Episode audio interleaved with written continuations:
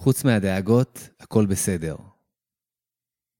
שמעתי מהצד מישהי שמספרת על מגוון דאגות עתידיות שיש לה, ונשאלתי מה אני אומר על זה.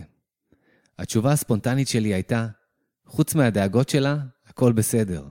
וזה מסר שמתאים לכולם. חוץ מהדאגות שלנו, הכל בסדר. דאגות קשורות אך ורק לעתיד. הן לא יכולות להתקיים בהווה. הן חייבות שטח וירטואלי דמיוני פתוח. רוצים לעשות ניסוי? תנסו לדאוג הכי חזק שאתם יכולים בקשר למה שקורה ברגע הזה.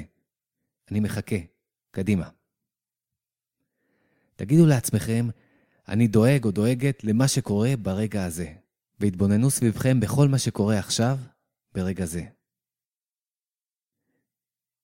הצלחתם לדאוג? אני בטוח שהתשובה היא לא, כי הכל בסדר עכשיו.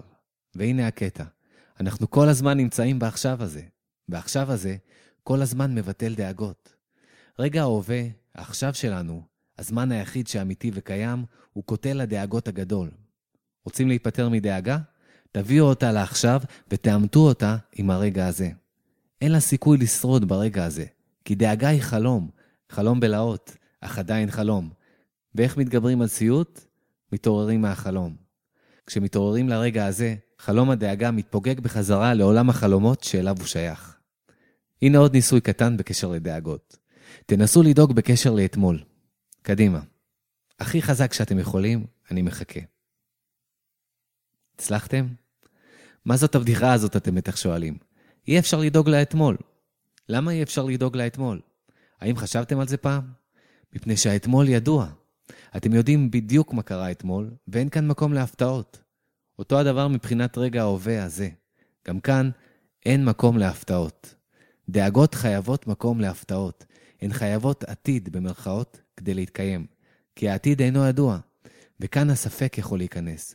כאן הפחדים יכולים להיכנס. בעתיד, יש להן הרבה שטח מחיה וירטואלי. דאגות חייבות שטח מחיה רחב ופתוח כדי לרבוץ בו. ורק העתיד יכול לספק להן אותו. והוא אכן מספק להן את השטח הזה בהתמדה ובהרחבה. ההווה צר מדי עבורן, והעבר כבר סגור לגמרי. רק העתיד פתוח לאפשרויות, ובשטח הזה הדאגות יכולות לרבוץ ולהתרוצץ חופשי. מה עושים כדי לצמצם או להעלים אותן לגמרי? מושכים את המודעות שלנו מהעתיד וממקדים אותה על רגע ההווה. ברגע ההווה הצר, הדאגות לא יכולות לנוע, הן לא יכולות להתקיים, ולכן הן מתפוגגות. עד שאנחנו חוזרים ופותחים עבורן את שטחי העתיד שלנו, ונותנים להן שוב מקום להיכנס אליו ולרבוץ בו באופן חופשי.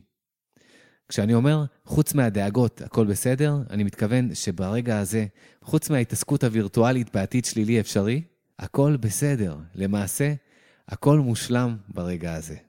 וזאת האמת מרגע לרגע. האם אי פעם נפגשתם עם דאגות עתידיות, או לפחות אמרתם להם שלום? ודאי שלא, כי הן וירטואליות, בדיוק כמו העתיד. אי אפשר להיפגש איתו, ואי אפשר להיפגש איתן.